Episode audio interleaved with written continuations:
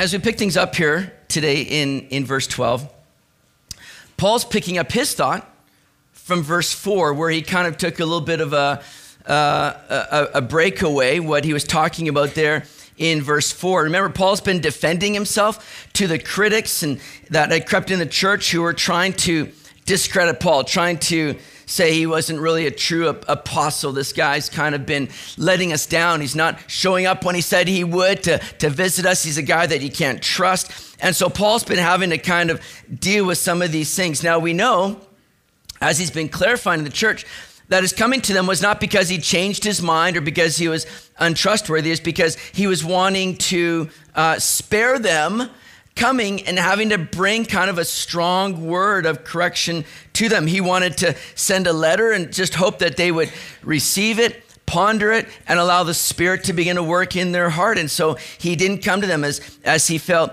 led by the Lord now to hold off. So he says in verse 12, Furthermore, when I came to Troas to preach Christ's gospel, and a door was opened to me by the Lord, I had no rest in my spirit because I did not find Titus, my brother. But taking my leave of them, I departed for Macedonia. So here's a little map here. Paul, remember, was down in Ephesus. And after his initial time in Corinth, Paul had made a painful visit to Corinth. It was one where he had to deal with various issues and bring church discipline there. He then returned to Ephesus and wrote a third letter, which is now lost. After being forced out of Ephesus because of that riot that broke out because of Paul's preaching, and remember the silversmiths feeling like, oh, this guy's going to run us out of business from our idol making and idol selling. So they kind of forced Paul out. So Paul leaves Ephesus bound for Macedonia, which is across the Aegean Sea there. But as he does, he makes his way up north and he goes to Troas, where he hoped to meet up with Titus.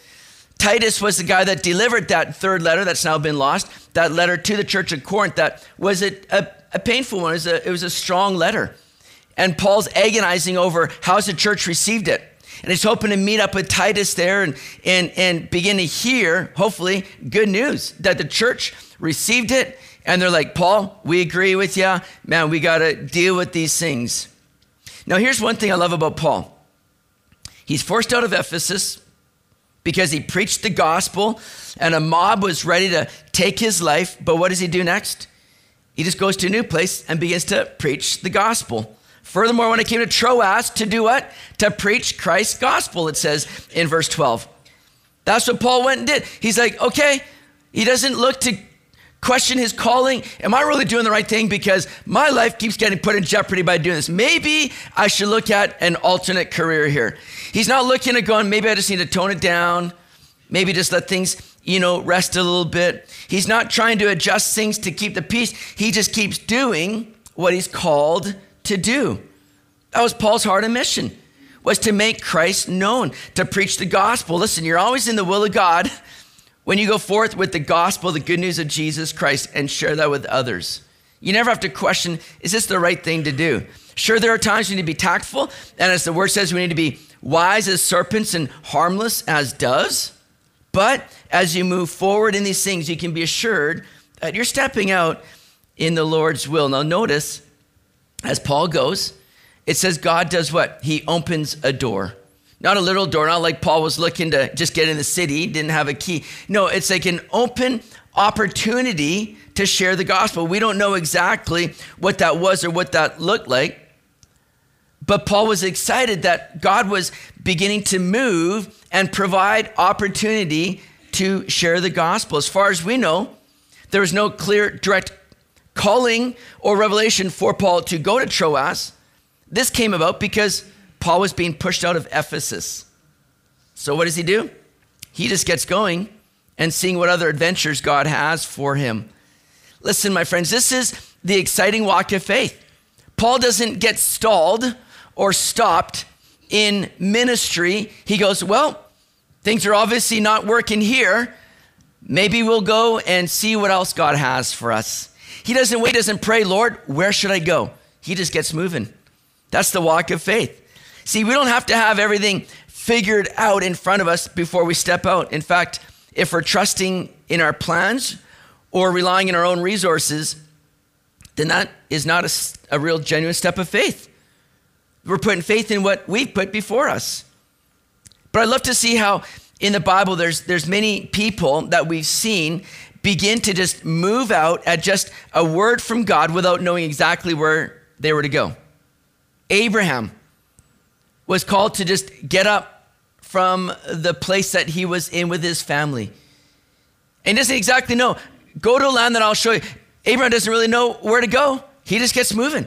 He just begins to step out in faith. And it's in that step of faith and beginning to move that God begins to reveal the next pieces.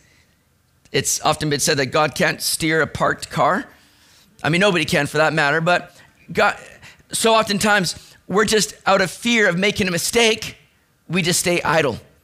We just park ourselves until we have it all figured out. But God says, begin to move. Begin to step out and see what I might do.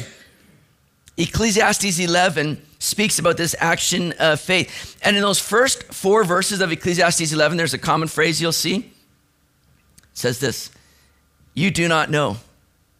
You do not know. So my wife says to me oftentimes too, but but it's she says it's biblical. But you see, in Ecclesiastes 11, this walk of faith is the Lord revealing you don't always know what I'm going to do, how I'm going to provide, what I'm up to. So let's begin to step out in faith and in action and see how that might get rewarded, see what God might do. We may not always see the reward, but you're guaranteed to miss the reward if you don't step out, if you're too afraid of trying. Don't be afraid of failure, be more afraid of not trying. See, Paul moves on from faith now, from Ephesus, not knowing what lays ahead, and the Lord provides this open door of opportunity to continue to minister and preach the gospel. Now, as we continue on there, even though God opens this door of ministry in Troas, Paul's heart was agonizing for the church in Corinth. He's longing to hear, first of all, from Titus, but more so from the church at Corinth to see how they receive this. His, he's just longing to hear good news and a good report. And so, as Paul was hoping to find Titus in Troas, Titus doesn't come. And so, Paul moves on to Macedonia. Now, what's interesting is that Paul kind of keeps us in suspense as to what really happened. He explains that he moved on to Macedonia, but we don't really know if he found Titus there. He moves away from this narrative only to pick it up again in Second Corinthians 7, verse 5 to 6. From Second Corinthians 2 all the way to chapter 7, Paul leaves us kind of in suspense as to this journey. What happens? Did you meet Titus in Macedonia? Did, did you get a good, what, what happened? We don't catch that until Second Corinthians 7, verse 5, that says, For indeed, when we came to Macedonia, our bodies had no rest, but we were troubled on every side. Outside were conflicts, inside were fears. Nevertheless, God who comforts the downcast comforted us by the coming of Titus. Okay, now we hear and know that Titus did meet up with Paul and gave him a great encouraging report. But it seems that as Paul thought about his experience here and the arrival of Titus, he stopped short of sharing it out of joy for all that was happening and all that was coming out of that meeting with Titus. And now, for the next number of chapters, until he resumes this narrative in 7 chapter 7 verse 5 paul breaks into this praise of the privilege now of his position in christ and the richness of this ministry that we get to embark on by faith in preaching the gospel and being ambassadors of christ. Paul for the next number of chapters is going to deal with that and talk about that. Now we read in verse 14 as he begins to just well up with excitement before telling us about his encounter with Titus, he just goes, Now thanks be to God who always leads us in triumph in Christ and through us diffuses the fragrance of his knowledge in every place. Now, when, when Paul begins to reflect on the faithfulness of God and all that God was at work doing, he just can't stop himself from just praising God. He has seen that he's been sustained in the ministry, that God's provided, that God's been with him. God's been good.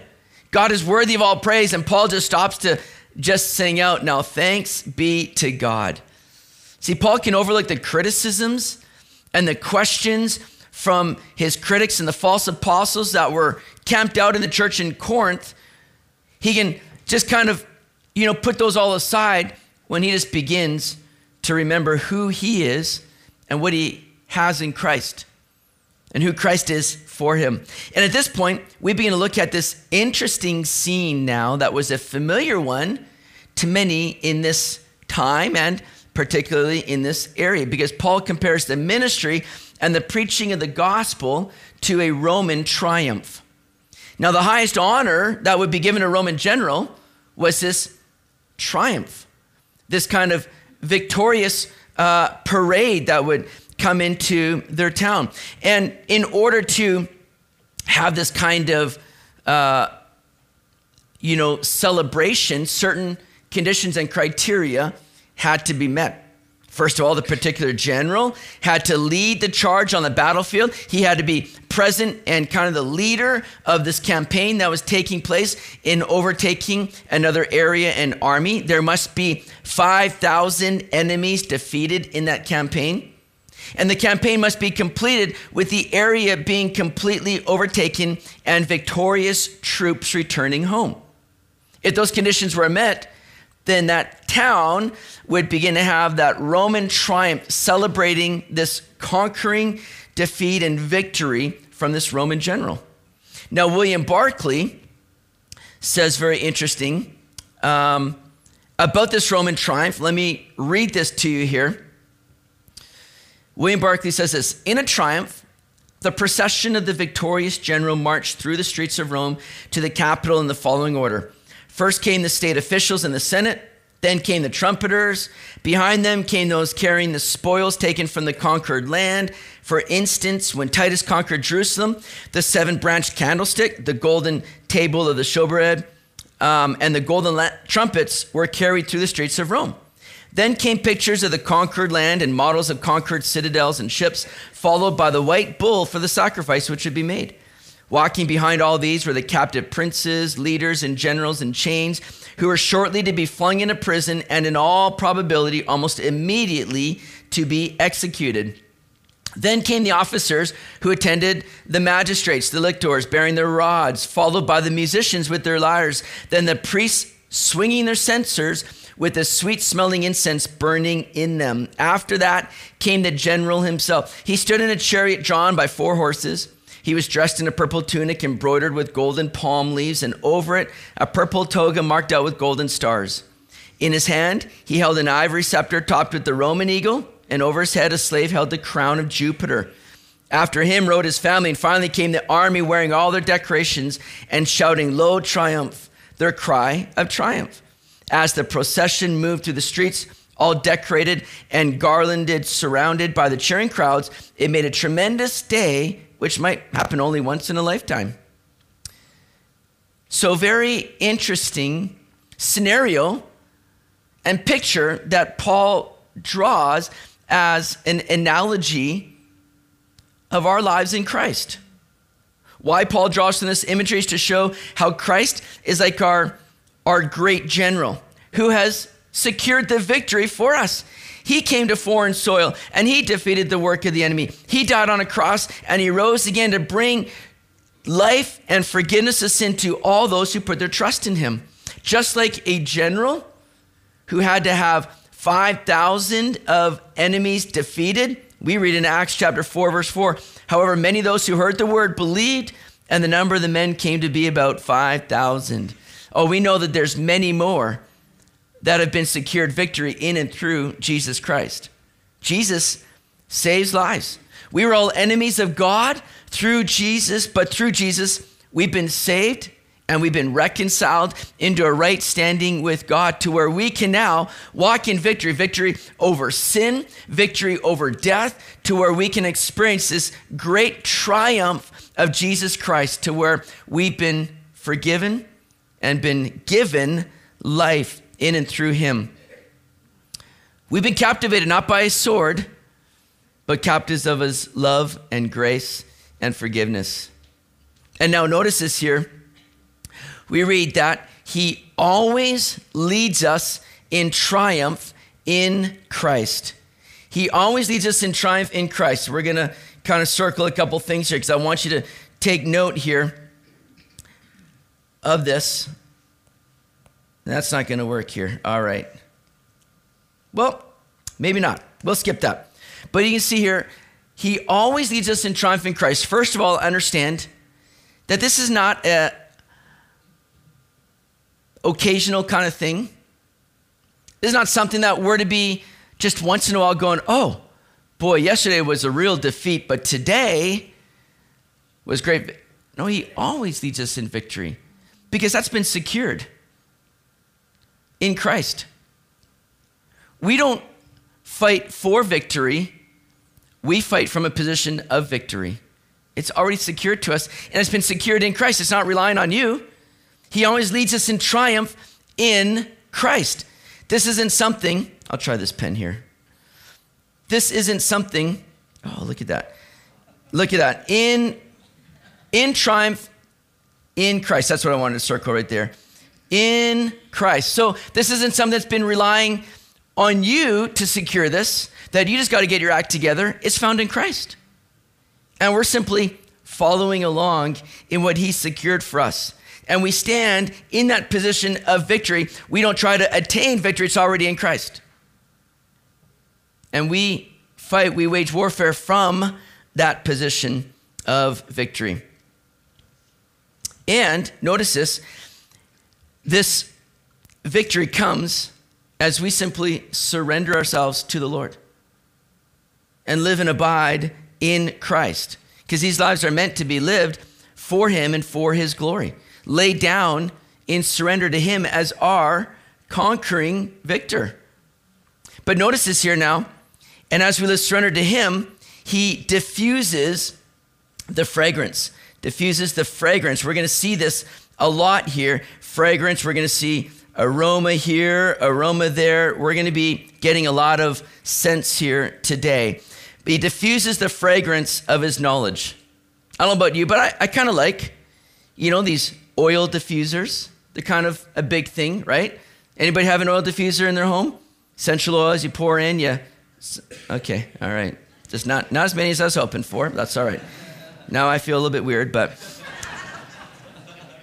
it's kind of been a bit of a popular trend but listen, when you have a house of teenagers, you know, or you live out in the country, it can be quite a necessary thing.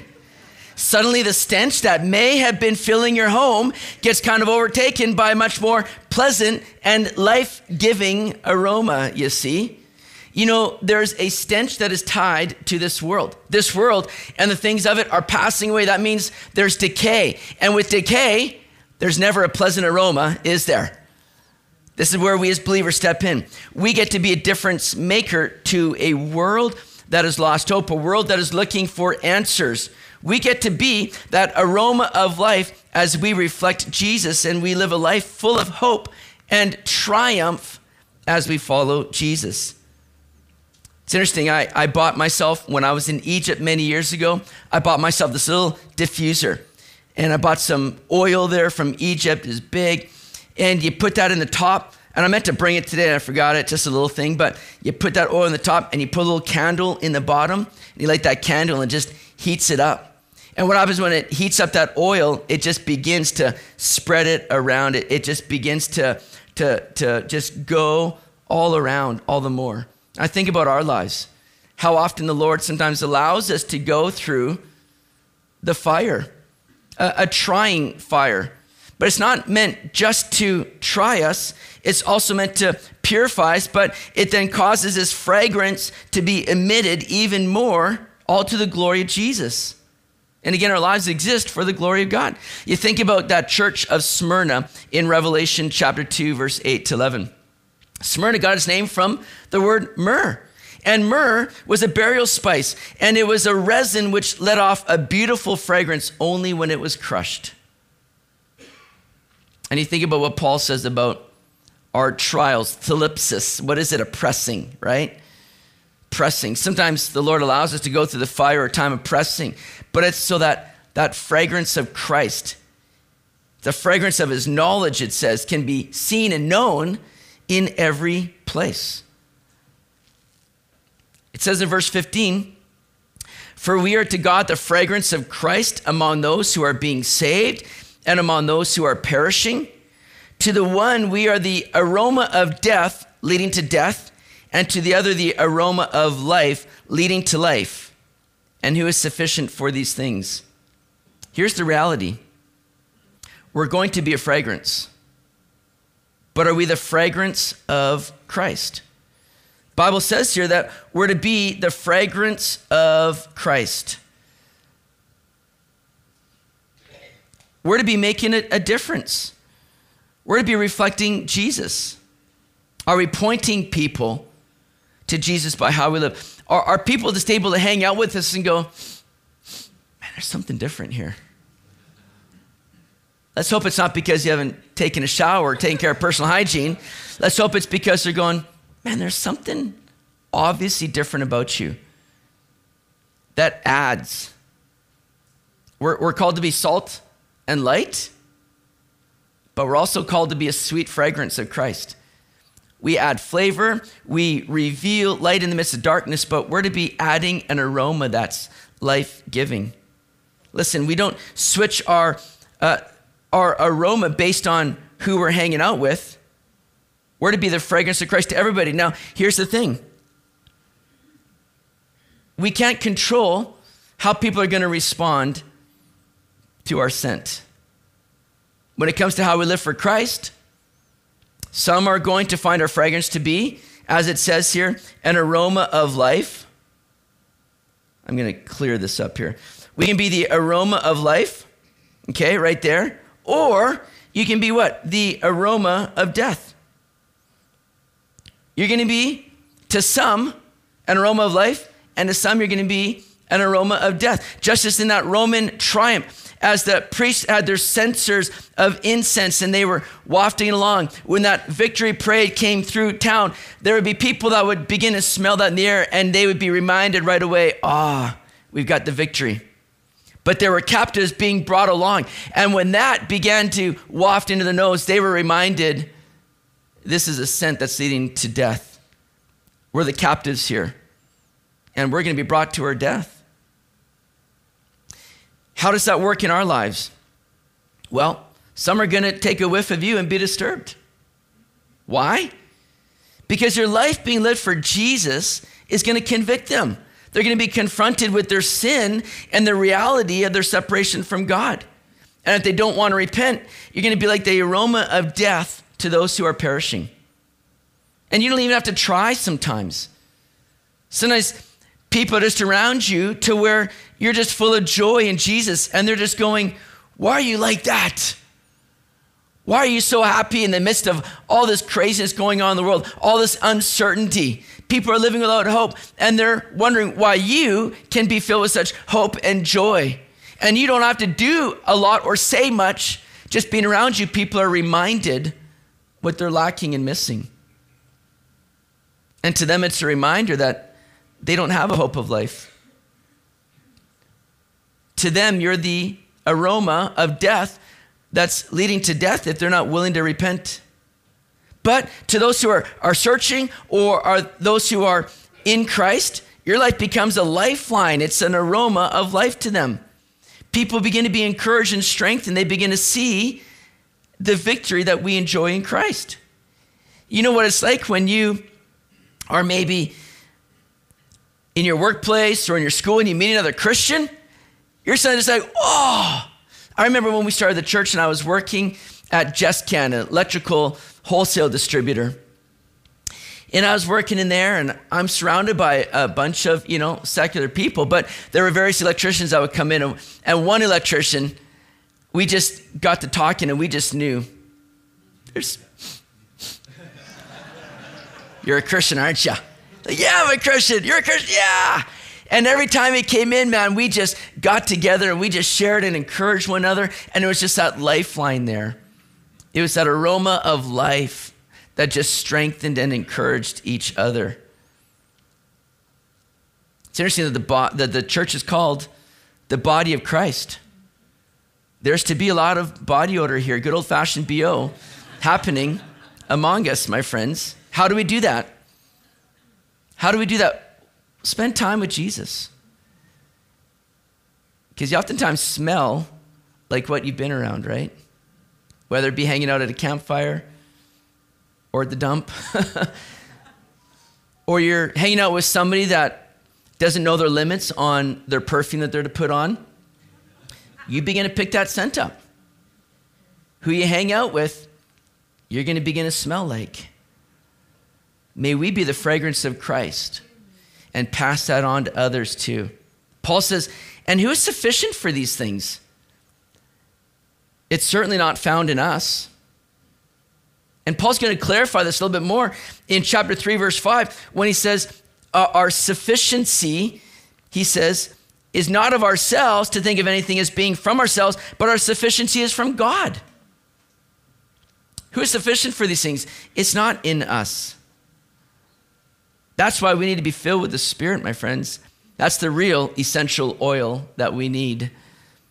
Having the Holy Spirit filling and overflowing in us, empowering us to live this life for Christ, in Christ, and, and to be that fragrance of Christ.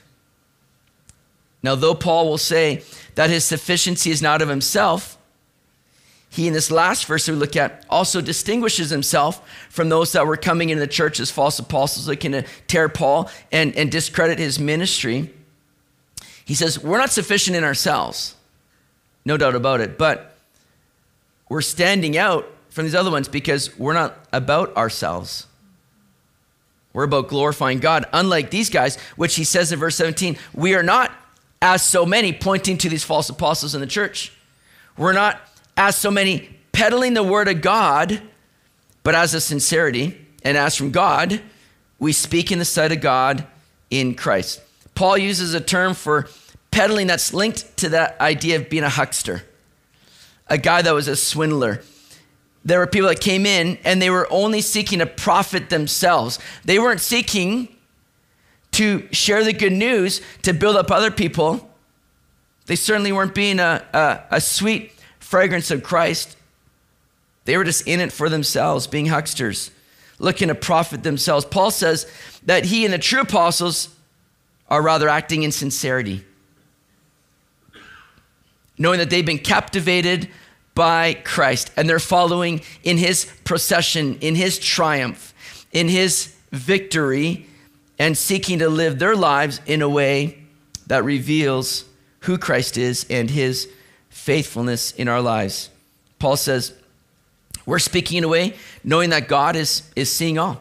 We speak in the sight of God and in Christ. Paul knew that everything he did was going to be brought into the light of Jesus Christ one day and held accountable. And that should bring fear for every single one of us to know that we're going to stand and give an account of God one day. Not for salvation, that's secured in Christ, but according to our works and what we've done for him. Paul says, We've done all in the sight of God. We've got nothing to hide. We don't have selfish motives. These hucksters could have hidden their motives, but it's not hidden before God. Our motives in our heart are never hidden before God. We're going to stand before Him one day. And Paul says, I'm confident in that because he's following Christ here in great triumph in Him and for Him. And I pray that we will follow suit and that we'll continue to be that fragrance of Christ in a world that is filled with such decay and stench. That will be an aroma of life. Let's pray that people continue now to see that and they themselves desire to have that aroma of life rather than it being an aroma of death. Think about what kind of fragrance you're passing on. Well, listen, let's we are out of time. Let's stand together. I'm going to pray, and then we're going to do something different today. We're going to sing the doxology. Hope many of you know that, okay? Lord, we thank you for this word and reminder that our lives are to be making a difference. Thank you, God, that it's not from us or about us. It's about us just being with you and allowing that fragrance of Christ to flow out of us and to make a difference. We know that some are going to be bothered by it, but we pray for their salvation. We pray that people in our families people in our workplaces would not be upset over this joy, this fragrance of Christ we have, but that, Lord, it would cause them to see their need for you and it would become an aroma of life to them, leading to life in you. So lead us in great triumph in you, Christ. We thank you for all you've done, Jesus. Amen.